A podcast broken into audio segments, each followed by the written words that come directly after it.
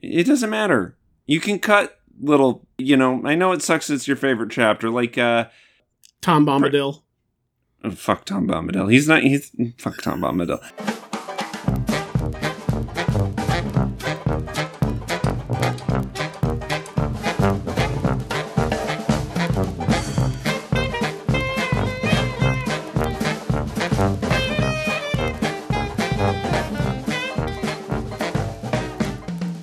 Welcome to another episode of the MacGuffin Podcast, the movie review podcast that dreams are made of. Keith Foster, San Diego, California. Looks like you're wearing new glasses. Cassidy Robinson, you are recording from an undisclosed location in the Rocky Mountains, and I am wearing new glasses. hmm Uh, You brought it up before we started recording, and I was going to save it for the top of the show. We could either talk about how I'm now half vaxxed, mm-hmm. Half vaxxed, or we could talk about some ridiculously bad takes on Twitter lately, movie related, or we could talk about how I was cleaning underneath my desk before the show started because I saw some loose change and I was just kind of picking things up while I was down there. And I realized that underneath my desk there's like wads of human hair Okay. in the well, carpet that I was not aware of. That one's disgusting, so we're not going to talk about that. I forgot what the first one oh the vaccine. Yeah, fuck it. Everybody's vaccine vaccinated but me. I don't care. Mhm. Let's talk about the movie stuff because that's like actually related to what we talk about movies. Yes. Uh, before before we get way off track, which is I'm sure going to happen, today we're going to be talking about Godzilla versus Kong in our main review, and the uh, streaming homework at the end of the show will be The Man Who Killed Don Quixote by Terry Gilliam, which is available on Hulu to watch for free. Yes, so there's been some just some wild some wildness on Twitter lately. Absolutely. I oh man. Yeah. I mean, okay. there always is. There's a lot of bad takes. That's sort of what the app is for. But I kind of wonder at this point, you know, like do some people do it intentionally? yeah, is it trolling or is it just like literally people are just saying things to get engagement? Not even a reaction. They just say something that they know is definitely false. I- do that all the time, and it Mhm. doesn't work. Uh, the only so I don't think it's that. I don't. I I say wild shit all the time. But you're not verified. You're yeah, not a- that's you're not blue check. Not everybody is, about the blue checks anymore. Yeah, exactly. What crazy shit goes viral that you're like, what? Mhm. Okay, who cares about shrimp tails?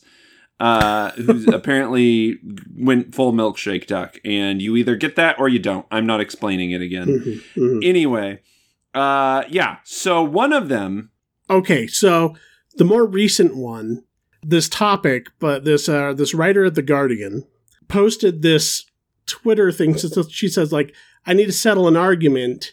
Is Alien a horror film? Yes or no?"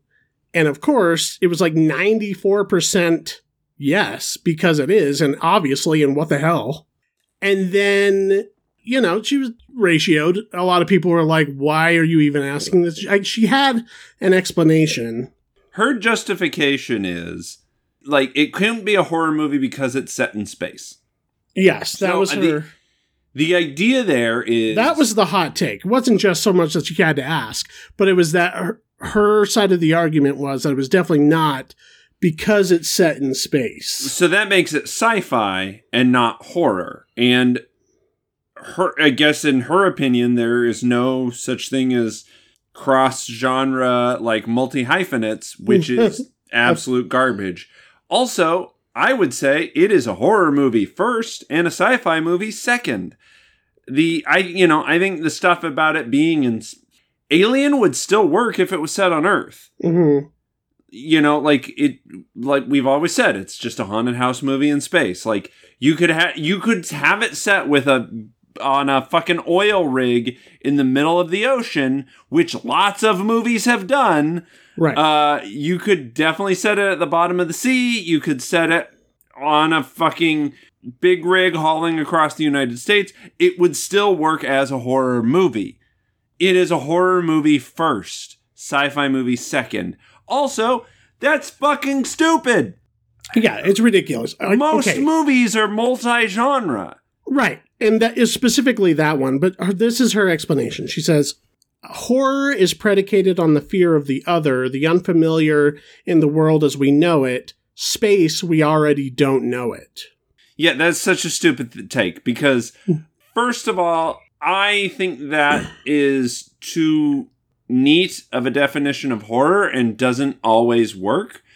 Um, And I think fear of the unknown is one of the one of the main like contributors to horror in general. Um, and what is more unknown than space? Also, cosmic horror has been a thing since H.P. Lovecraft, at least, if not before that. yeah, Um, since the early 19th century, right, uh, and, and of course, early 20th century. uh, Alien takes a lot. Alien takes a lot from from Lovecraft anyway.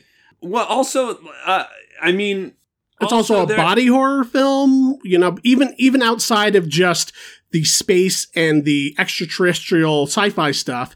It's it's all about like fear of infection, fear of um of a parasite, these types of things. There's, there's. I mean, we've talked about uh, every fucking person who's written an undergrad thesis paper on Alien has talked about how it's fear of motherhood and fear of pregnancy, and Right. like, yes, all of that is fear, there. fear of It- violation. Yeah. Yeah, I, I mean, the, yes, she literally gets like choked with pornography by a robot. like it's not, Not I- not the not the tweeter, but the um y- yes, but uh, Ripley. Ellen Ripley, the uh, character from the movie Alien.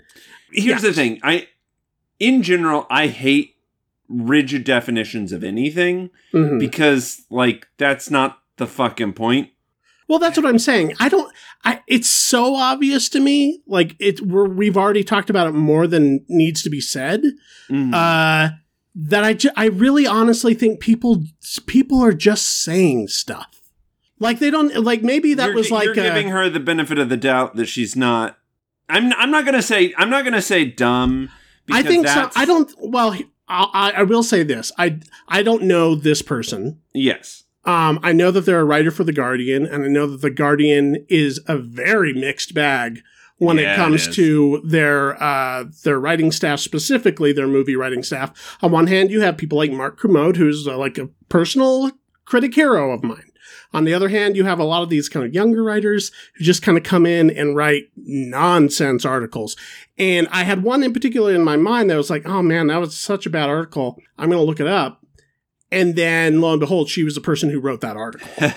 Um, and it was the so it- she might just have bad I, takes. I, she might have bad takes, or she's a contrarian, or something to that effect. okay, first Yes. of all, so the takeaway from this is you need to fucking apply to write at the Guardian.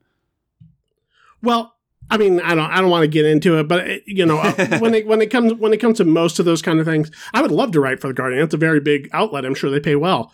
Um, but when it comes to a lot of those things, you know, it's a lot of who you know, and you know, blah blah blah. Yeah, yeah, yeah. Uh, yeah. and she she's probably a fine enough writer and editor, and she can string a sentence together and make an argument. Just doesn't mean that her arguments make it all any kind of sense. and that and that doesn't just because you know how to write doesn't mean you're a good critic.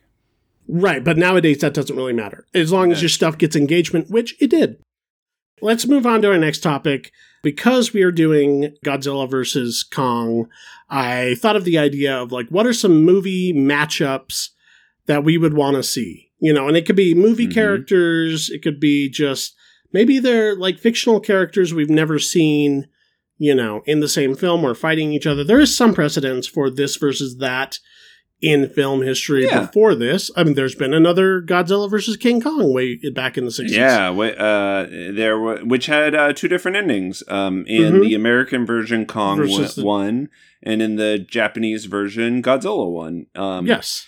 and But of course, we also had uh, Freddy versus Jason. We also had um, Alien Alien, versus versus, Predator. Predator. So things have I, fought I things. think there. I, I mean, you also had. I mean, it, also going back to like the Universal monsters, you had Mhm. Frankenstein meets the Wolfman. right. Uh, you know, like there there is a precedence for for the show showdown movies. yes. So what are so what are some showdowns that we want to see come to light? I have some weird ones. I have some fucking. I tried to great think outside of the box, and I maybe thought a little too hard.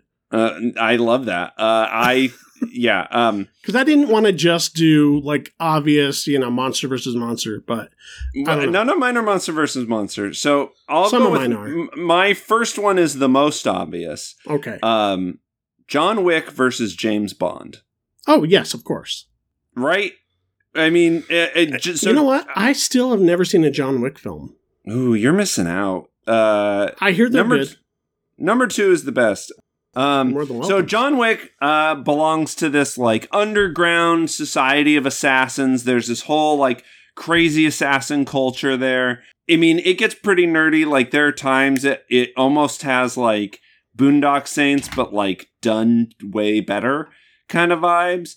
Um, and it's, I mean, you know, you know the whole story, right? Like it was directed by choreographers from the, uh, the, from the Matrix. So it's very action oriented. yeah, yeah. yeah. Um, and it, it would just, it would make a lot of sense to have James Bond, uh, you know, like, cause something I'm, when I'm trying to think of these movie mashups is what wouldn't be too much of a stretch? Like what would make sense?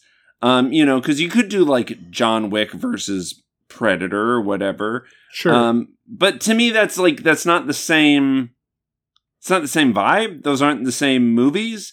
Uh, although John Wick versus Predator would be cool.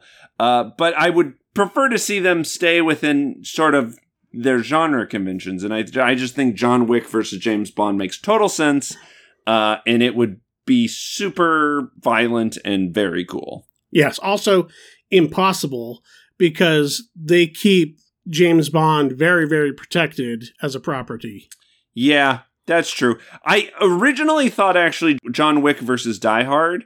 Uh, you know, John Wick dies hard. Yeah. Um, and that would work too, but I just think James Bond makes more sense with his, you know, just with his world, with his Right. with his vibe. Um, and it's a Bond is more of a like hand to hand fighter with whereas like John McClane's more of like a get out of sticky situation kind of guy. yeah, and you know, like more of a the- gun and, guy. And well, I mean, John Wick is very gun. I mean, it's very gun fu. Yeah. Um, but but like you know, Die Hard was originally meant to be like just sort of Average a, uh normal cop Yeah. versus terrorists thing, and so in my head that like that's still sort of the most true rendition of John McClane, Mhm. and so it just doesn't make sense having him fight these like supervillains, whereas. James Bond is literally a superhero fighting supervillains. So, right. um, you know, and a fucking bounty could be on both their heads, and they, yeah, of course, would have to team up, and um, it would be really fucking cool.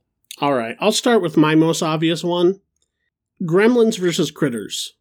I love that. We people have been trying to crack the code on a Gremlins uh, reboot or sequel for a long time now, and I feel like this is the way you do it. You revitalize that, and then you also bring in this sort of forgotten B movie franchise, a ripoff of Gremlins, essentially, um, with these ridiculous porcupine aliens. The fun thing of this would be you have two races of creatures that are totally disposable. You don't have Right. any like hero characters, so you could turn up. creature feature. This is just exploding, you know, alien guts and and uh, gremlins being, you know, shanked by porcupine needles and and rolled over in giant critter balls and, And gremlins coming up with weird uh uh Rube Goldberg devices to like kill critters. yeah. So we are. I mean, Gremlins two already proved that they can go quite absurd with this premise,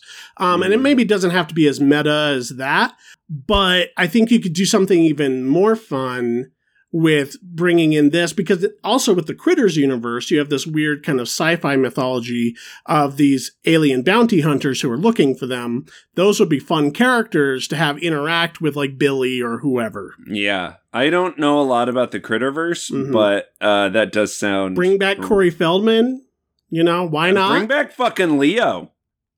I'm sure he would do it If they could get Leonardo DiCaprio, from like critters 3 Yeah, I mean, even if it was just like a walk-on cameo, e- even if it was just a walk-on cameo, Yeah. people would shit their pants. It would be like Tom Cruise in Tropic Thunder. It would be like, oh my fucking god, I can't believe they got Leo, and they would they would make their opening box office based solely on word Just of on mouth that. from that. Yeah, it would be a def- it would be a trailer moment for sure.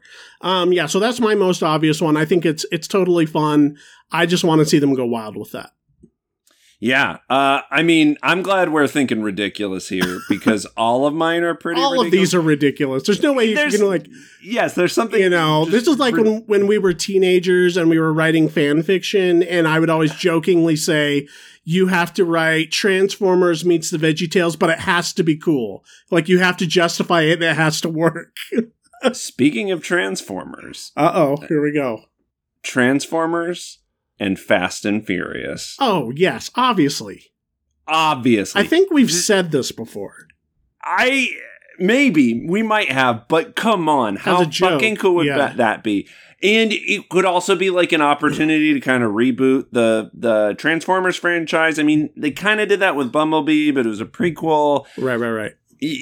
I think just like because a big problem with the Transformers movies, besides everything about them, uh, besides all the robot action, literally just looking like putting a bunch of hardware in a blender and, and pressing frappe, Yeah, uh, the human element has all has never worked either. You know, like not really. they're no. always trying to do these like broad comedy stuff that n- never works, and you Mm-hmm. don't care about any of the characters. So let's take characters that are established, that are family, we, we Yeah. care about, and that are known for driving sick ass cars. But sometimes those sick ass cars turn into fucking robots. yeah. Uh oh, they're Autobots. Yeah, Like, yeah. They they like steal some cars. yeah, they don't know what's up. Yeah, they're Yeah. just like, there's these crazy cars from this government facility that are on lockdown. We got to go get them for whatever reason. They get them, and out, out out in the middle of the desert, they're like, We're Autobots. Help us fight Decepticons. All right, I'm Dom. I'll do whatever. I don't give a shit. Here's my friend, The Rock. Like, come on. Yeah. It, it would make so much fucking money. Uh huh. I mean, we're talking Avengers Endgame money. Like, it- like Yeah. it, it would if it was even. I feel like this is the thing. Because here's the thing I have, like, essentially shut off all interest in anything Transformers. I saw Bumblebee because it had a good trailer. yeah, whatever. and and the director, and it was a little different and blah blah blah. But with I with agree. this- I'm pretty much done. this is like the only reason I would go see another Transformers movie. It would be exactly. I think a lot of people are there. That's why it would be a good opportunity to kind of like reboot it. Right. Let's get it away from and the also Michael. like the, the the Fast and the Furious franchise has been running on fumes for a while too. Pun well, the next totally one they're going to space, so we know that'll that'll. right. that'll Maybe work. that's where they find the Allspark or whatever. It won't be horror.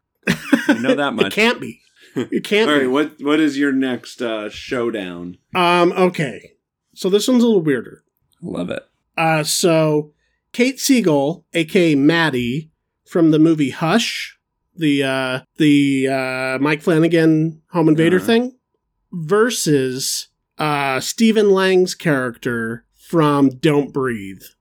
I don't. I haven't seen either of those, so I. You I haven't can't- seen Hush?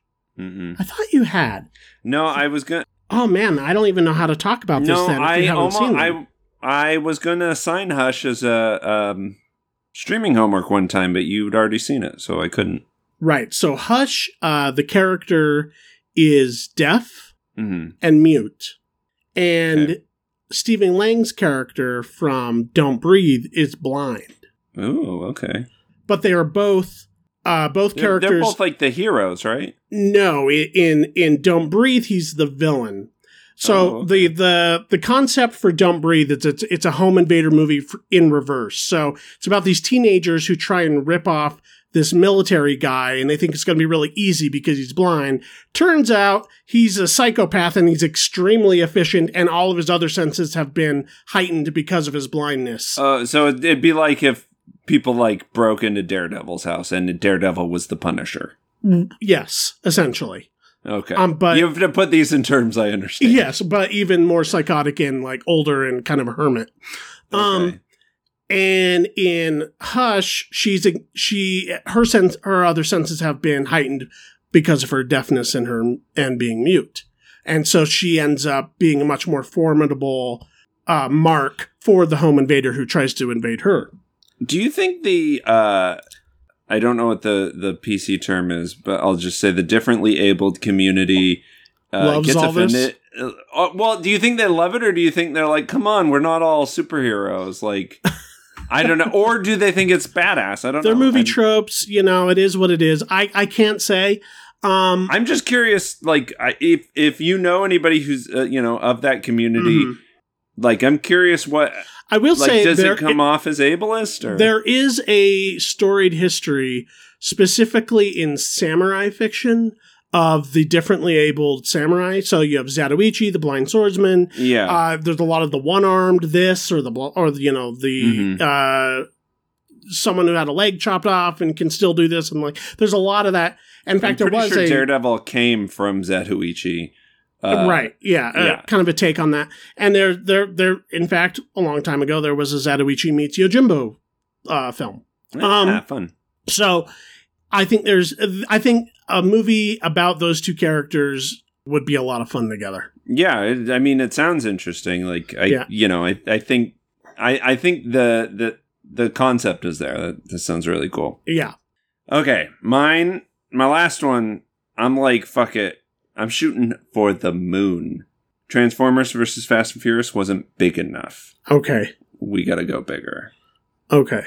Marvel versus DC. I hate you right now. Let's fucking do it. No. Let's fucking I don't do want to. it. Uh, Let's my- fucking do it, Cassidy. My They've head already established they're they're establishing a multiverse in the MCU. So why couldn't it be that one of those It wasn't even a good is the comic. DC universe?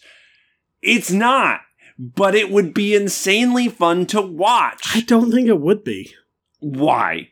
I think Because because because Spider-Man is too serious for you? no, because I think it would be it would be four hours of Oh, it would be somebody smashing action figures together. it might be a two-parter movie. If we could get a Marvel versus DC and then an I mean, it's probably movie. to happen. Like that is like that is like the reductio ad absurdum of all of this. Now would be the peak time for it.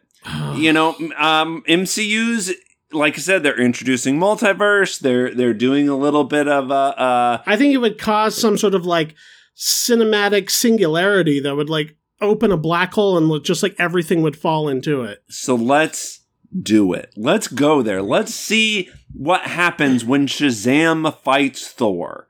Like, come on. It would be fun. And and here's the thing, uh uh a- again, Marvel's kind of doing a little bit of a soft reset. Um, it would be very fun to have a crazy cameo from an alternate universe, Robert Downey Jr. show up as like a one last thing. Let's do it. Let's shove this movie so full of shit and see if we can make it work. Let's get the Russo brothers. They're really good at balancing, you know, uh, uh, this kind of stuff. Let's have them. Let's go all in. All the chips are on the table. Let's. Literally the last thing I'd ever want to watch. Like I get it's like an ice cream headache of an idea. Fuck you. It would be fun. you could do it right. I guess. I mean, I, I mean, it would be tough. It would be a challenge. It would be a balancing act, but all of these kind of are. Like, it's already so ridiculous. And the beautiful thing is at the end of it, it like some resetting thing has to happen to, you know, go back to the status quo for both cinematic universes. So it ultimately wouldn't matter because these things ultimately never matter. Yeah, that's true. I don't know. I guess. I'm, I'm sure there's an audience for it. but I don't know if I'm it. Um, okay, the last thing. The weirdest and probably the hardest to make work. Van Helsing versus the Witchfinder General. Fuck you. Fuck you. Marvel versus DC's a terrible idea that you wouldn't watch, but you want this. I'm not I mean, necessarily saying. I mean, yes, I want it. Of course, I would watch it, but fuck you. Okay, so the the main problem is here is that these characters are separated by about 200 years. You know, Van Helsing comes from like the 18, late 1800s. Witchfinder Who's General. Witchfinder com- General. Uh, so the Witchfinder General is an actual person. Uh, he Hmm. was a uh, he was hired by the government or sort of hired himself. He sort of like lent his services to the uh, European governments um, to hunt witches with his crew of witch hunters. And they just went around, you know, killing innocent people. But since that happened, there's been a lot of like stories and lore and Yeah, and- like the last witch hunter or whatever. right, yeah. So the the, one with Nicolas Cage. there's been a lot of like imagine imaginative retellings of of this person of this historical figure. Um, so I guess the only way to really make it work is that he would at some point be turned into a vampire and live to the point in which he encounters Van Helsing in the 1800s. And I guess he wants to hunt Van Helsing because he uses black magic or or, he uses uh, the occult Or- a little bit to be able to kill vampires. It's ridiculous. And it, it's I- ve- I also this, just- it's either feels I- like it would be that, like, a like a niche comic booky kind of idea or a video game I just Yeah. don't know if if like or just like a goth wet dream. or if like Witchfinder General is like big enough of like a cinematic character that it would like excite people. You know what I mean? It, it, it's not on the level of Van Helsing. I think oh, I think it brings in a very specific audience, and that is like your like Tuesday night at the goth club steampunk kids.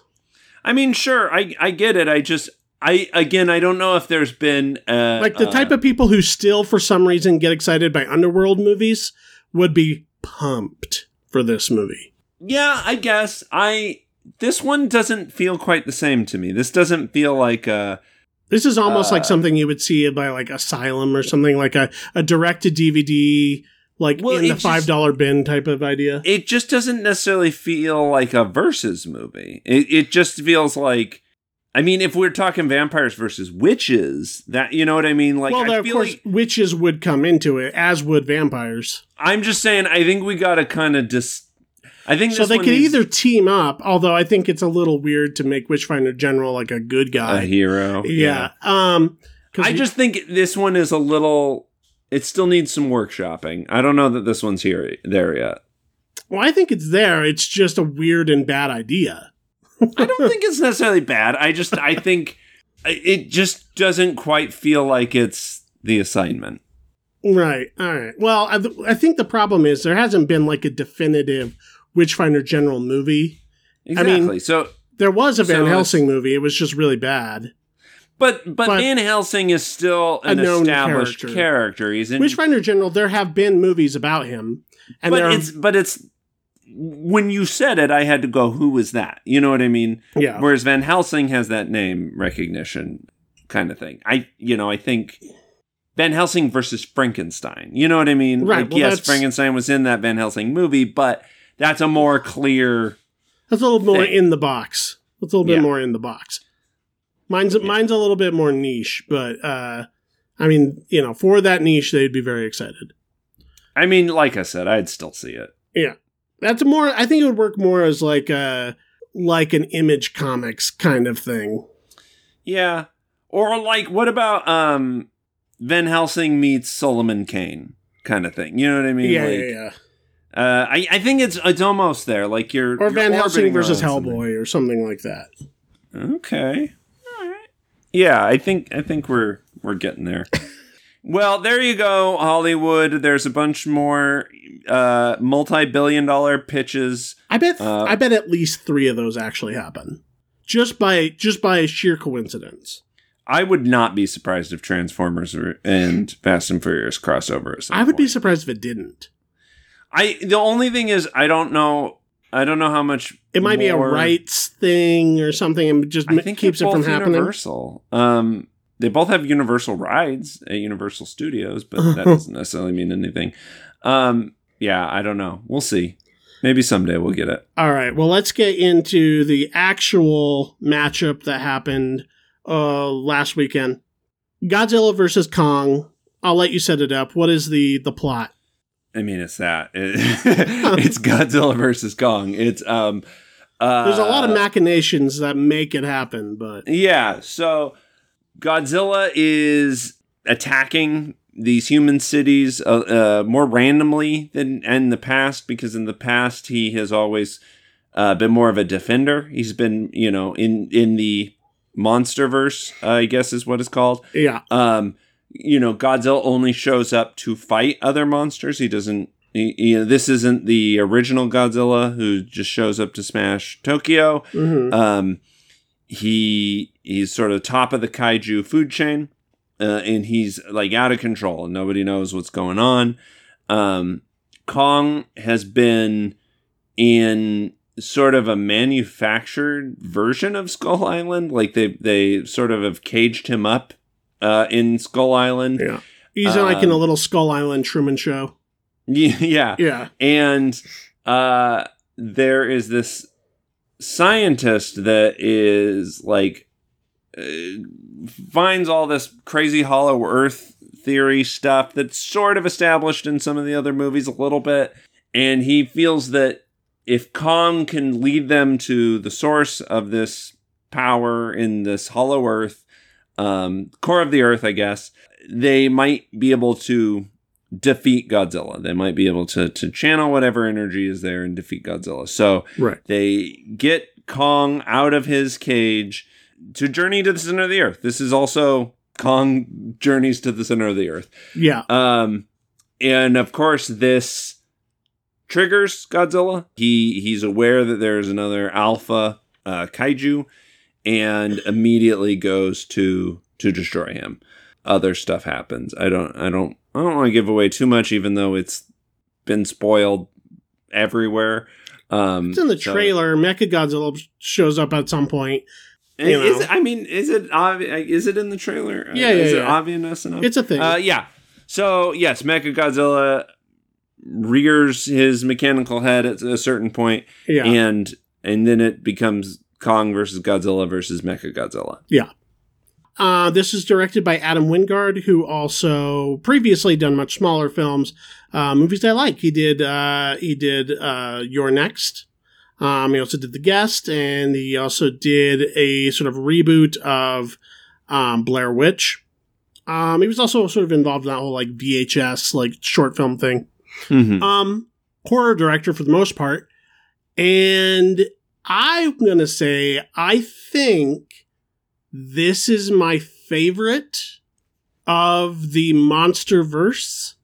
You know, starting with 2014's Godzilla through Kong Skull Island and uh, G- Godzilla King of the Monsters, and now this. I think this one has the best monster on monster action. Totally. Um, I I still think I have um, reservations. Uh, this isn't a perfect film, but I I got the I- I- most of what I want out of them. I feel like. Adam Wingard was taking notes. He was Mhm. taking notes. He was hearing what people didn't, you know, like about the previous movies. We get a lot of clear, clean monster action, which is which is nice. yeah, it's um, not always obscured in the rain or shot in the dark or you know under like glowing light, but through the smoke. Like there was a lot of there was a lot of atmospherics in like the first few Godzilla films that I think made those movies not as fun to watch. They're kind of muddy. Yeah, I so I rewatched all of the MonsterVerse movies to Mhm. get to get pumped, and um, yeah, I I think that you know this one is a lot of fun. I think in general the Kong movies kind of understand the assignment a little bit better. Right. Um, they they're they're uh, they don't quite take things as seriously, and and there's a lot of that in this. Um, and I don't mean that it's like a comedy. It's not like uh, you know, but there's a lot of like just really crazy, silly ideas that they're like, we're gonna we're gonna you know commit to this, but we're not going to make it uh, grimdark. I will say. I do think this is more of a Kong movie than a Godzilla movie. I think to the that- movie's benefit. Because here's the thing. I mean, Godzilla's cool, sure, whatever. Giant lizard, Mm. whatever. But I think Kong as a character is a stronger character than Godzilla can be. And I think Well- because of that, he's more emotive. He's a, he's a little more relatable, but and and I do think Godzilla works best when he is just sort of a force of nature. yes. So I do agree with you there. I mean, I just I Team feel like Godzilla might be mad that there's less Godzilla than I was I was a the little, other two I- Godzillas. But I, I, mean, I am firmly Team Godzilla, and I I was a little like I could have used a little more Godzilla. I like I Um, like the the way they frame this, and I think that my my favorite stuff in the movie not only was you know Kong as a character. There's also there's this young girl who's like uh, from the original tribe on on Skull Island, like the last survivor or whatever, and she can sign with Kong, and I thought all of that was great, and Yeah. actually like was like one of the only human interactions with the kaiju's that it's actually worked in these movies. I Um, I agree, and they made um again it just makes Kong a, a little bit more relatable, a little bit more human. Right, and it Um, allows for some storytelling possibilities that wouldn't have been um, available otherwise. But I, I, I love the journey to the center of the earth stuff. Like I Oh, love I- yeah. I love how pulpy and Harryhausen this movie allows itself to get. I would have actually liked maybe once we're there to stay there. Um, I know people want to see a city get destroyed, and and the final set piece in Hong Kong that looks like Tron or something is cool. It looks really cool, but I really wanted to see like creatures and weird shit and you know I yeah I inexplicable sunsets. I kind of agree with you, but I I do also think that it a city needed to be smashed. Um, uh, Although the, so big, I- the big boat battle at the beginning is, is a really great set piece. Well, yeah. Uh, I, so I think that is what this movie does well. Is it's not just Kong and Godzilla fighting the whole time, but it is like it sets up each time they fight and makes Yeah. it a big deal. And and I think that's one of the reasons it works is because it's multiple fights that have like sort of definitive kind of endpoints. Right, Um, and there's a rhythm to them and a, like an internal logic, so that you can really actually well kind of shot. you can and kind of see what's going on, and you there's a ebb and flow to the fight. It's not just destruction. Yeah, it it it feels. I mean, it's very well choreographed. It's Yeah. it's exciting to watch. Um, and and they don't feel like they're we're getting shortchanged on the fights. Like Yeah, I agree that that scene in the middle of the ocean is. I mean, there's there's some stuff that's like, oh, this is pretty intense. Like, hmm uh, you know, like, uh, Godzilla has always clearly had an advantage, and and here even more so. Um, uh, so it's you know, it's like there's some cool fights, and and I think they do some cool stuff to like. Even though it's silly, uh, some of the stuff I like the way they kind of level the playing field la- later on in the movie, and and they use the characters' different advantages to their strengths. You know, like Kong is he's, he's probably a little bit smarter. He you know he can use tools and, and stuff. Um, and so I think you know he like gets a pretty cool axe at some point that I'm like this is fucking stupid, but in the best way. Like right. like it is so silly that he has this giant scale axe uh, that feels like something ripped from a you know 1940s like Doc Savage comic book. Right. Uh, you know, it, it feels like that. He feels like this old pulp comic book hero, Kong, Destroyer of Worlds, or whatever. yeah. And I was they here lean into it. all that stuff. Yeah. Yeah, and and I think they do it in in like I said, they don't try to make it feel too real. They just try to make it look good. Right. And I think that is is really cool. Um also, you know, there is stupid human bullshit, but there is way less stupid human bullshit than either of the previous Godzilla movies. Well, what I think this movie does again correctly is the human characters who are there, for the most part. Specifically, I'm talking about um, Rebecca Hall and Alexander Skarsgård, Mhm. um, and again that girl who might be the only like human character with an with an emotional component. yeah. Uh, that works. That that yeah. works, yes. Uh, but but but Alexander Skarsgård and, and Rebecca Hall and their their thing, they're just ciphers for the audience Oh yeah, you yeah. know, you're the whole point is they're they're the seat that gets you through this ride. Um and that's fine. That's all they really need to be. I don't really need to know much more about them than than what the what is given to us. However, however, uh, Millie Bobby Brown from Stranger Things has an entire subplot in this movie with uh, Julian Dennison from um, uh, Wilder Atlanta. People, Oh, oh no, no, no, yeah, yeah, yeah. Uh, uh, no, the Hunt for the Wilderpeople. Um, No, the and he was other- also in the, the- Deadpool movie, the the last Deadpool movie. Yeah, no, the guy I was talking about, um, he's like the the podcaster played by uh, Brian Tyree Henry. He's Yes. from um, The show uh, Atlanta. yeah, the show Atlanta. Yeah, so Millie Bobby Brown, she was the daughter of Kyle Chandler's forgettable character from the last film, and now she's a conspiracy theorist or something, and hooks up with this podcaster who is like basically Alex Jones, and they team up to look into the conspiracy behind whatever's going on with with Godzilla and why the government's trying to hide things, blah blah blah, and then they end up sort of happening upon the the Mecha Godzilla thing. I hate it. I hate those characters. Every single time the movie cuts from monster action or something cool with the main cast, um, or even just taking in the scenery or whatever, like we're on this like trajectory. You know, the movie has momentum, and then it drops out to do what feels like bad human character bullshit from the Transformer movies. Teenage bumbling, like you know, gumshoes nonsense with characters I could care less about. I negatively care about them, and it actually hurts the film. I think you're being a little harsh. I hate. Uh, Them. I, I, I hate. I mean, I didn't, I didn't care for them. Uh, I didn't hate them though. I was like, whatever. Like they didn't. I was just whatever. I was like, sure. Like they, you know, somebody has to figure out the Mecha Godzilla mystery. they don't whatever. though. Uh, They kind of do, but not really. I thought because I I tried to think about this because every time they cut, I was like, God, why do we have to keep doing this? They better pay off. Like this better matter. And then by the end of the movie, do. no, They- they- not whatsoever at all. At the end of the movie, the only link to the major plot that they really have is being able to explain some shit with Mecha Godzilla and why it gets powered by this rare mineral yeah, power like, source. and like fuck up the computer and but stuff. Like, we already have we already have a character who functions similarly. Um, she's the daughter of the rich industrialist who's building Mechagodzilla.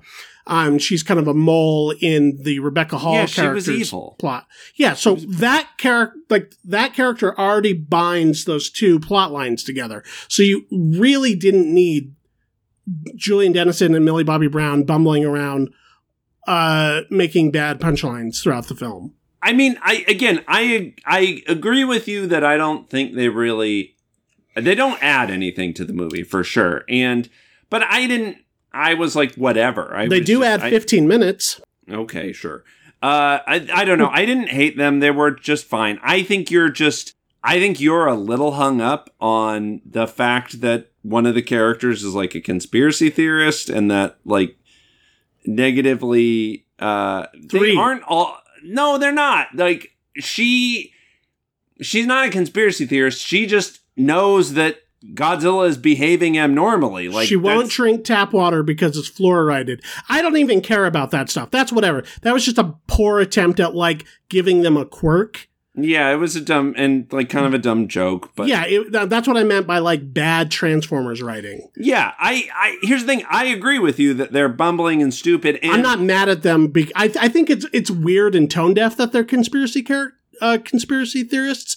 Um, but I do, but I wasn't mad about that. I was mad that their characters are dumb and boring and constantly tap the brakes on the momentum of the plot every time they have to cut to their bullshit. I guess I don't know. I think I think there's not as much bullshit as. I mean, yeah. If they if they were in the movie more, I would be more upset. But I I just didn't care. They were like whatever. Like I I felt like the previous Godzilla movie, all of the characters were that. Right. Uh, That's why they're not very good movies.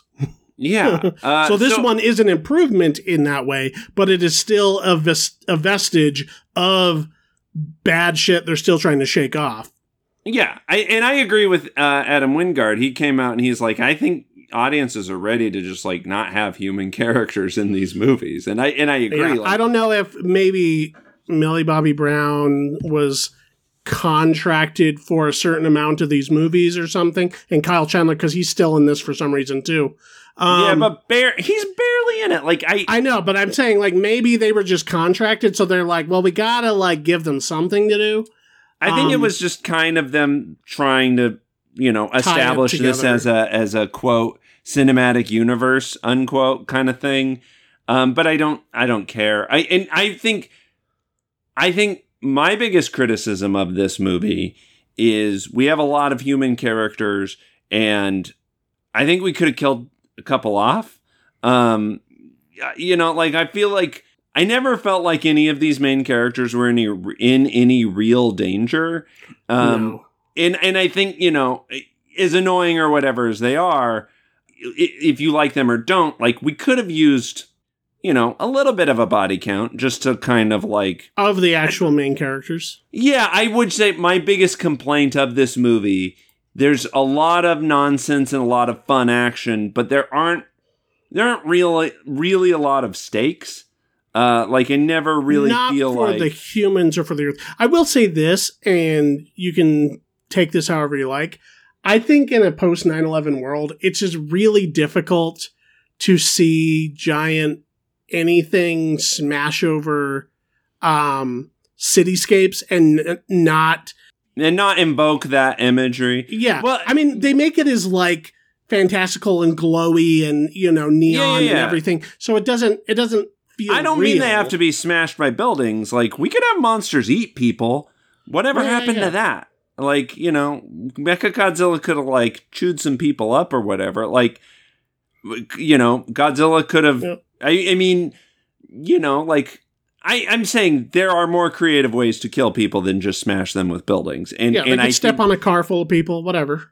yeah, I think these movies could maybe bene- this movie could have maybe benefited from that a little bit more because The stakes when that they do are exist, smashing up the cityscape, it does kind of feel like a, a like a Lego playset. yeah, yeah, yeah. Uh, when they uh, the stakes that do exist is between the monsters themselves. Yeah, and and that works, and that does work, and that is, I think, the important thing of this movie is, you know, do we care if Kong live or die, lives or dies? Do we care if Godzilla lives or dies? And and ultimately, I think the answer is yes.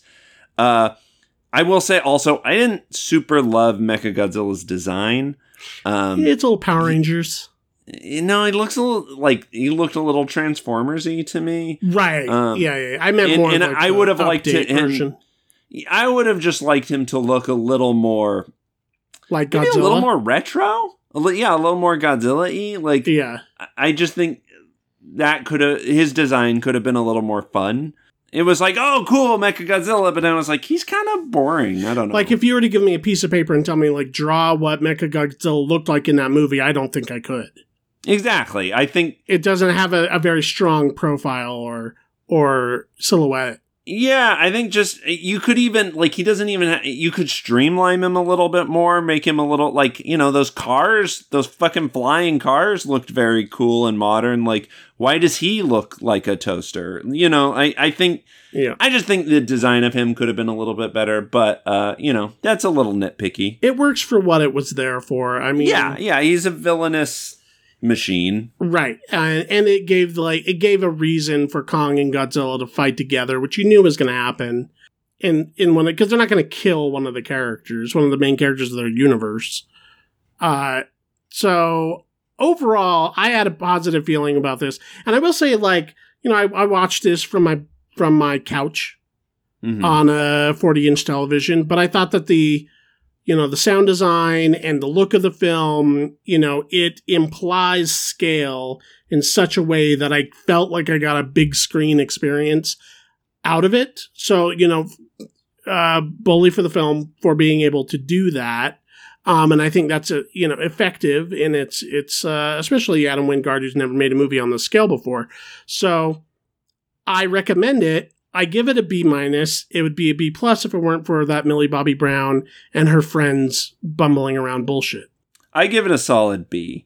Um, and I mean that in the in the best way possible. Like this is a high budget B movie, Mhm. smash 'em up versus monster movie. And if you go into it, um, like I know some people have been disappointed by the story, and I'm like, why? Like, like you're getting the most ridiculous. Like you're getting Kong versus Godzilla, and and there's this whole crazy part where they go to the fucking Hollow Earth, and, and Right, right, I right. agree. I I loved that, and and yeah, if I could cash in some Millie Bobby Brown minutes for some more Hollow Earth minutes, I would, but uh, but I don't, I don't, I I felt satisfied with what I got, so I was happy. I say solid B. Um, it is Yeah. a giant, mo- like it, I think it takes the tone of what worked with Kong Skull Island and applied it to Godzilla, and that really worked. Yeah. Uh, I I would have loved to see some more connection to Kong Skull Island. Uh, like, uh, you know, I like I thought uh, when I saw the trailer that Skarsgård would be like John C. Reilly's son or something, and I, I think something like that could have been fun to kind of try to connect that a little bit more. Yeah, because Um, there's a there's the biggest that's the biggest time jump between Yeah. the two because that one takes place in like the what fifties or Viet- something. Vietnam. Vietnam, yeah, It's- Vietnam. Yeah, seventies. and then it we're now we're jumping up to whatever. But it, you uh, you can imagine a beast that big would live longer. So Well, yeah, and I mean, in in Kong Skull Island, they mentioned that he's like just a kid. Uh, Yeah. you know, he's he's young. Um, so you know, he's Kong's like in his sixties or whatever. That, like that's not what I'm talking about. I just mean like, you know, because John C. Reilly is the heart of Kong Skull Island, but obviously he probably wouldn't. He'd be like an old ass man if he's still around. yeah, Um, but like just some connection to him, I thought would have been like a fun nod. But but whatever, you know, I I think this movie does well with its runtime. I didn't need a you know a five hour uh, guard cut. yeah, I agree.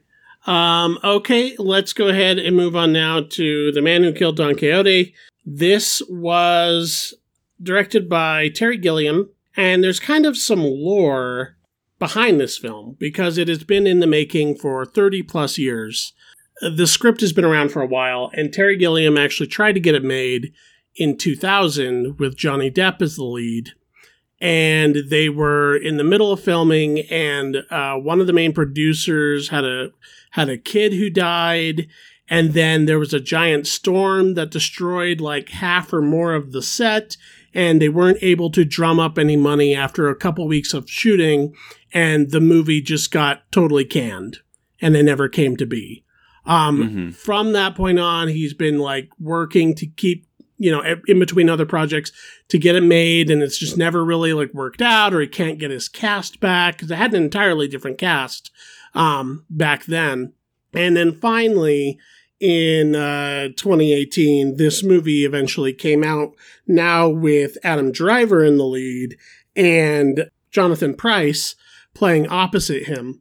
And hmm basically, this is kind of a meta retelling of Don Quixote through sort of this modern perspective of of a director who's having trouble on set getting a film made, um, which is you know basically the life experience of Terry Gilliam. Yeah, I wondered how much of that like influenced that part of the script. You know, right? like- yeah, I, I would like. I would be interested to know if there's been an adjustment to the screenplay from then to now, and like what is there and what isn't. I do think that this was always kind of the take, uh, but I don't. It might it might be even more specific now. Um, but yes, his name is his name is Toby. They're in uh, they're in Spain trying to get this film made, and he's having trouble because he's he's also a um, uh, works for an advertising agency, and there's this like- yeah, specifically, he's directing a like a commercial campaign. It's not even like a movie. Right for a vodka company, and Yeah. there's like this Russian oligarch who's you know has this like wife who's trying to seduce him and stuff, and while he's down there, he uh, reconnects with a crew that worked with him years prior on a student film uh, version of Don Quixote he made as a black and white student film. And he made it with non actors, you know, locals from Spain. And so he goes back to try and visit them when he's sort of escaping the troubles of his film set. And he reconnects with Jonathan Pryce, um, who he cast as the original Don Quixote you know, just a shoemaker who had never acted in a film before, but who eventually got very involved in the role. And he find he finds out years later that he is still very involved in the role, so much so that he literally thinks he is Don Quixote, and that uh, Toby, uh, played by Adam Driver, is uh, uh, Pancho. S- Sancho, Sancho Panza. Sancho Panza, thank you. And as he's trying to sort of evade the law because he kind of gets involved in some weird stuff with his oligarch and some accidental murders that occur, he kind of takes on the road uh, horseback with with Jonathan Pryce's uh, Don Quixote, and they start to sort of live out the story of Don Quixote, uh, so, sort of by accident, maybe accident on purpose. Um, and as a Terry Gilliam film likes to do, uh, the line between reality and fantasy begins to blur, and you know we get into magical realism, and you know what is fantasy and what is reality, and what is what is a comment on film, you know, metatextually, and uh, you know what is occurring within the actual plot of of this movie that happens to mirror the plot of Don Quixote. So yeah. there's a lot going on. yeah there's there's a lot going on um it, i kind of don't know where to start with this movie there are things i liked about it and there were things i didn't care for i i really i liked adam driver a lot um i think he plays a good he he does a good what the fuck is going on kind of thing Yeah, yeah. um, and and you know that kind of grounds this movie.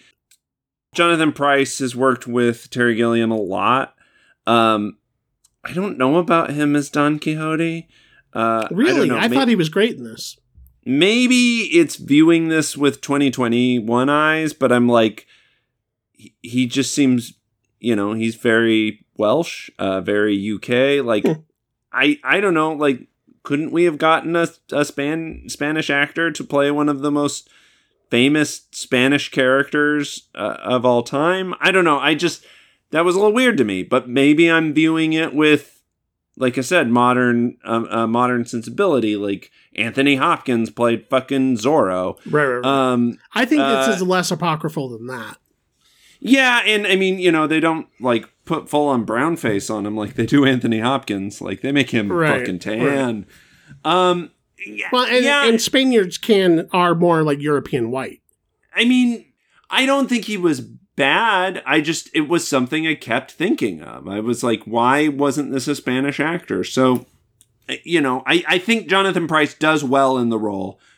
It was just something that was in my brain. I just kept thinking about it. Um, yeah, I don't know. I this one was kind of tricky for me. I feel like I feel like Terry Gilliam has done the sort of blending of the real world with magical realism thing better. Um, there's a lot of this that kind of feels like Brazil to me. Like it feels like there was just something that felt off about it to me. I think it's a lot more naturalized than a lot of his movies, especially lately. Yeah, it doesn't. It It's not as out there as something like even Brazil, which is like full on, you know, magic realist sci-fi, and then uh, you know dystopian sci-fi at that, as, well as Twelve Monkeys, which is kind of like a noir thriller sci-fi. Um, and it doesn't feel as he did that. uh, and it, it, it doesn't feel as you know it's not as manic as like the Brothers Grimm. Right. like almost indecipherable because everybody's just kind of like bumping into each other going you know like right yeah. i mean a- there's moments in a- this film there's moments in this film where that kind of manic energy comes into play but i feel like they're more at his control. He can turn up that point. dial when he wants to.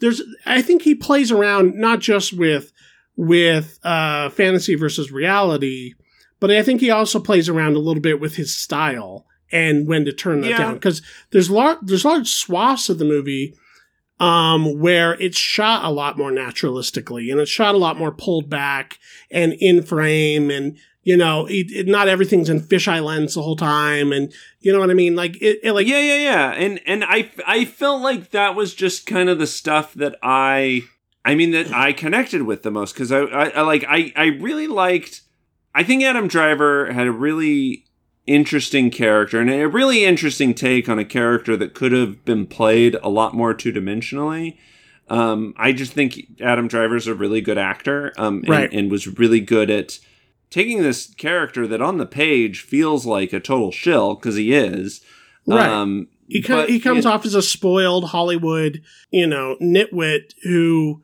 uh, you know, takes everything for granted and expects everything a certain way, and that's a big part of his character arc. And it's interesting. Yeah, and I, I think that journey works. Um, Right. Uh, and I, I think a lot of that is because of the the way you know, especially the early parts of the film are, are grounded.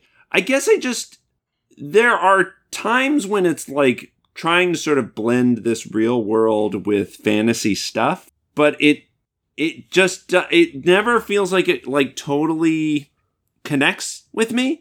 Um, like Well, it doesn't do like the like Baron Munchausen thing, or even, or even you know something like Time Bandits or whatever, where we get these clear these clear cuts or these clear uh, notations of okay, now we're in fantasy world. You know, even um the Imaginarium Doctor Parnassus. You know, it was pretty clear when we were going into fantasy. Or someone would start telling a story and then we cut to fantasy. This movie is has this more kind of a subtle blend where it's this sort of psychological fantasy where it's is it in the character's head? Is it not?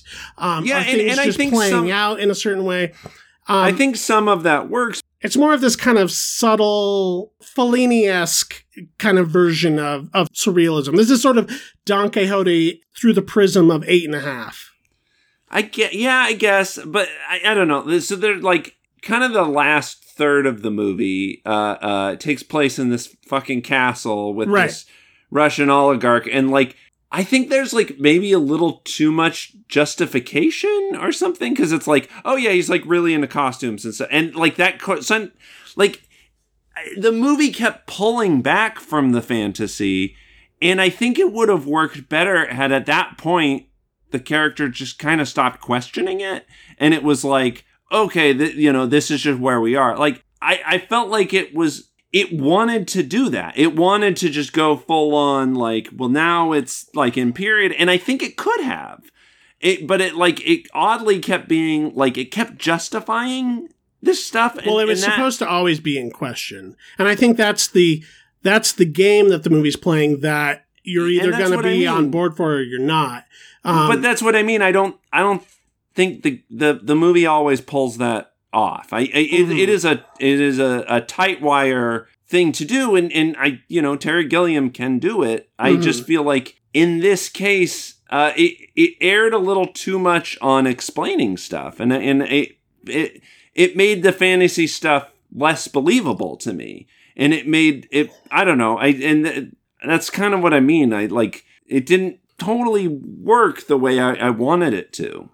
I kind of agree. I like this movie. Um, I don't know if it's the 30 year project that, you know, really amounted to that kind of a buildup. I mean, Um, and maybe that's part of it is like I know in my head, like, you know, this has always been like this passion project for him. And then, you know, I watch it and I'm like, okay, you know, I mean, And there's some subtle commentary about that too, because you see at one point, uh, Adam Driver describes his short film as a passion project, and yeah, at yeah, one point and he's, kind of being- like reliving it in, in, right. in, in, in ways trying to remake it when he's like, he's filming this commercial and Don Quixote is like the character in the, in the commercial. commercial, So he's, yeah, literally trying to like refilm this this you know student film passion project. And again i think all that stuff works. I think the human stuff works. And I don't think I it's just- an accident that it's he's a commercial filmmaker. You know, yeah. Yeah, I mean, I think that all the commentary is clever-ish, um, maybe a little on the nose sometimes, but you know, at one yeah I, at one point he's don't know being- that that, bl- the- that blend always works. At one point the police are taking him away, and and uh, uh, uh, the other Skarsgård, another Skarsgård shows up in this movie. Um, oh yeah uh, Alexander's father, Stellan? Stellan Skarsgård, yes, um, says, you know, we'll just tell him it's an act of God, which would be what you would tell an insurer if your film set got destroyed by a storm. Mhm. Um, so I mean, there's, there's, there's. That's why I meant this is more of like Fellini surrealism than Gilliam has done, which which plays a little bit more with with sort of the natural surrealism of of the celebrity world, the the the the the act, the the the magic of filmmaking blending with the magic of of imagination. But but what specifically rubbed me the wrong way? Um, so there's like, I'll, I'll give you two examples of, of things that I think. Uh, I'll give you an example of something that I think really worked and something that I think really didn't work. Mhm. Um, uh, so something I think worked is like he he stumbles upon all this gold, all this like Spanish gold, and Right, he's right, like, right. "Oh fuck, I found all this gold. It's great," and he like puts it in his pockets, and then like later he's calling the the female lead An- Angelica uh, a whore, and he's like throwing this money at her, and then he looks down and they're just like metal washers. It's just junk. It's garbage, and I'm like, that works Right. uh like you know he thought it was treasure what was it because he was wandering in the desert hanging out with a crazy person Right. um and then there's another part where they're they're wandering around and they see this knight and adam driver's like what the fuck and then he like fights the knight and they then he takes the helmet off of the knight and he's like the guy that he found in town and he's like oh we just do this to play into his fantasy to like try and bring him back. I don't i don't think they needed that justification. Yeah. I, I liked it just like oh that's that guy from town. Like like just leave it at that. Like i, I just it felt like sometimes this movie was over explaining stuff and i'm, I'm like i Yeah. didn't like that i didn't need that Yeah, I agree with you. I agree with you to some extent. It um it there's a bit too much of a tug and war between of like what's actually happening and what's what's being imagined. And I yeah and the i movie think some of this stuff we could have just left a little more open to interpretation right. I, I but I think part of the joke, you know, sort of the comedy of the film is that you know, it becomes less and less believable that all of this stuff is so fantastical, but it's just happening in such a way to like create the Don Quixote myth. Like Yeah. it starts out with, oh well, they're on a set and like you know, da da da, and then oh he there's this guy he still thinks he's Don Quixote. Okay, I'll play along, and it's like then he meets the girl in the middle of the woods, and it just like gets more and more ridiculous.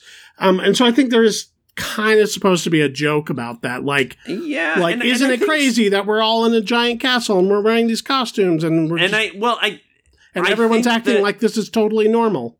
i think it works up to the point where he meets the girl Yeah, And then I was ready for the movie to go into full fantasy. And, and it, it, I feel like the movie wants to at that point, but it kind of just like, and you know, maybe it's like I have the kind of improv rules in my head of like commit to the bit kind of thing. And, yeah, yeah, and it it feels like it's pulling back. With after that point it feels like each justification is is unnecessary and like just again let us interpret it. Let leave it up to the audience to decide what's real and what's not. I i, I guess Yeah, it just to be it more kind ambi- frustrating let it be more ambiguous. yeah Um, I kind of agree with that. I think that might have been a better take. It's just a like kind of you could even cast all of these, you know, fantasy characters as the people he meets in the beginning of the film, and have yeah because that that feels very gilliam that Yeah. feels like something you like would do. that kind of is what happens with uh you know in the in the imaginarium of dr parnassus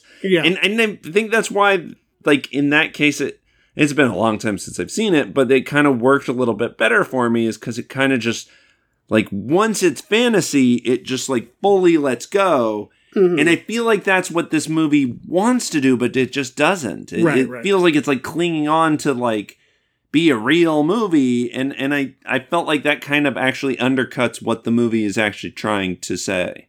Yeah, I, I and there could have been, you know, from the last time he tried to make this film to now, some sort of maybe he didn't want to like redo the entire thing again. He wanted to come at it from a different angle, and maybe that Yeah. was the angle he chose. I think one of the things that's interesting about this movie is you can kind of see this Toby character as sort of a cipher for for Terry Gilliam.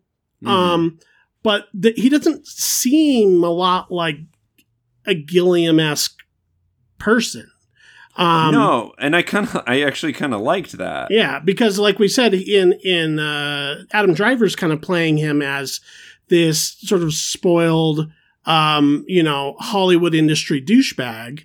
Um, who gets his world turned upside down, and it's sort of this funny fish out of water thing. That's the whole point of the movie. Yeah, and I think a lot of the humor of that really works. Like, yeah, and largely because of Adam Driver is so good. yeah, he, at- he can really sell like the yeah, and and I think he does a good job of like uh what the fuck, and then just like okay, like, moving on. right, right. Or, or I love, I love when he tries to like talk down to people, but he, he's, and this is such an Adam Driver kind of nuance that I don't know how he does, but he does it so well. Like he, he talks down to people, but his character thinks that he's disguising it really well, but he's not Yeah. at all. No, he's he's really bad at it. But, But- you get but that again- nuance out of it that he, that he thinks he's pulling it off. yeah, Um, I, I agree. I think uh, Adam Driver sells that really well because he's a really good actor. I mean, Right. And I think that that, that um, you know, juxtaposed to Jonathan Pryce, who's like completely in fantasy throughout the Mhm. whole film and is playing it straight. I think that's great comedy, and I love their scenes together. And I really thought, yeah, and I and I think that relationship works, and and ultimately that is the core of the movie, and and I think, and I Yeah. think you know the the heart of the movie, the the kind of uh like sadness and guilt that Adam Driver feels for like swooping into town t- 10 years ago and kind of upending all these people's lives right, um, I think that plays really well too. You know, overall, I I enjoyed the movie. I just think that weirdly for Terry Gilliam, he kind of struggled. I think a little with some of the I don't know. I guess not tone, but just some of those like transitions, uh, some of that blending, which which I kind of wasn't expecting from you know. yeah. Um, I was ex- I was almost expecting it to be a little weirder. Um, I was too, and I think that I think it's intentional though because the movie opens up with him in with you know sh- him shooting this this commercial, but it, it starts within the commercial from the world of the commercial where we just think we're doing a Don Quixote, which is what I thought the movie was going to be. I didn't know it was going yeah. to be all these levels of meta, you know, yeah, I modernist, thought I thought it was uh, Just- you know Adam Driver was Sancho Panza. and, Yeah, yeah. You know, I, and, and I- and I'm actually glad it wasn't. I I actually like I liked that take. I, I thought Mhm. you know it was a you know I I like a postmodern telling of a of a fantasy. Right. And so Um, I think when he cuts from that, which was would be what we would expect from him, he cuts from that and it shows like, oh, this is a movie about movies and and this is kind of about him sort of like reflecting on this project da da da. Then I I think that's when I started thinking a lot about like eight and a half, you know, which was essentially Fellini doing a movie about Fellini, doing a movie Mhm. about his, you know, experiences throughout the industry and how he's reflecting on it. And it's sort of, you know, he's revisiting all of these women in his lives. Um, in eight and a half, he's revisiting all these women that sort of like outline his career, but in this weird sort of dreamlike way or fantasized way. Um, and I think he's kind of doing that here. And I think it works for the most part. The only thing that I didn't think like, I think the movie just gets a little meandering at a point. I think it's maybe Yeah. about 10, 15 minutes too long. And there's, yeah, I'd say towards the middle, it kind of gets a little saggy. And I'm starting to wonder, like, okay, like, well, where's this going? Um, but that's a lot of Terry Gilliam movies. Yeah, and I, I mean he he is very Yeah. meandery. Yeah, and I think he, he kind of tells his stories the way he tells his stories. And so I could complain and say that, you know, it's not paced the best or whatever, but he's not a structuralist in that kind of way. So in, in the end of the at the end of the day, this is just how he makes movies, and you're either with it or you're not.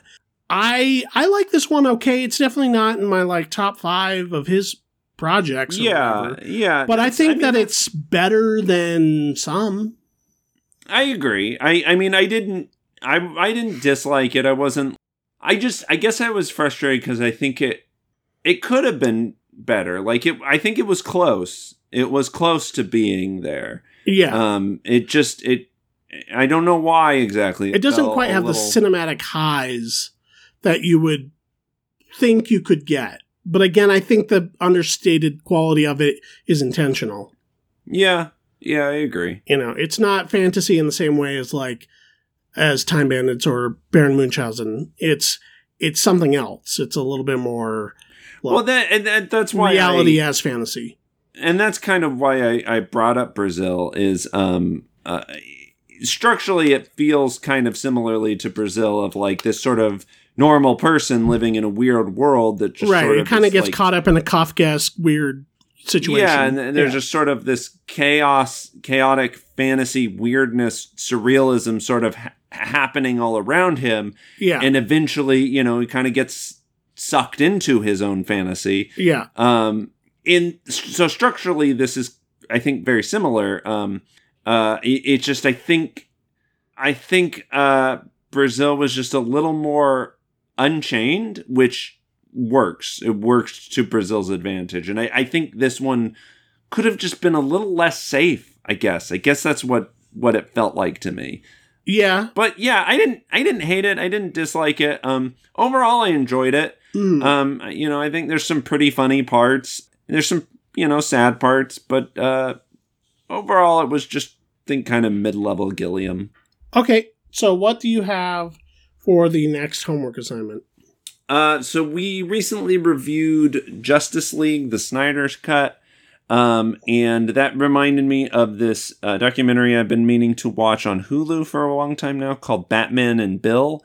Um, It's about uh, the co-creator of Batman, uh, Bill Finger, um, and sort of his relationship to the character and and um, kind of how his name has been lost to history. Uh, so, uh, and that's going to be streaming on Hulu, um, and I'm I'm excited to watch it. Yes. Okay, and if anybody has anything else to say about this episode or past, you can contact us at our email at MacGuffinPod at gmail.com. You can also find us on Instagram and Twitter under at MacGuffinPod, Facebook.com slash MacGuffinPod. And um, if you want to follow me individually on Twitter, you can uh, at BC Cassidy. I'm also on Instagram as well.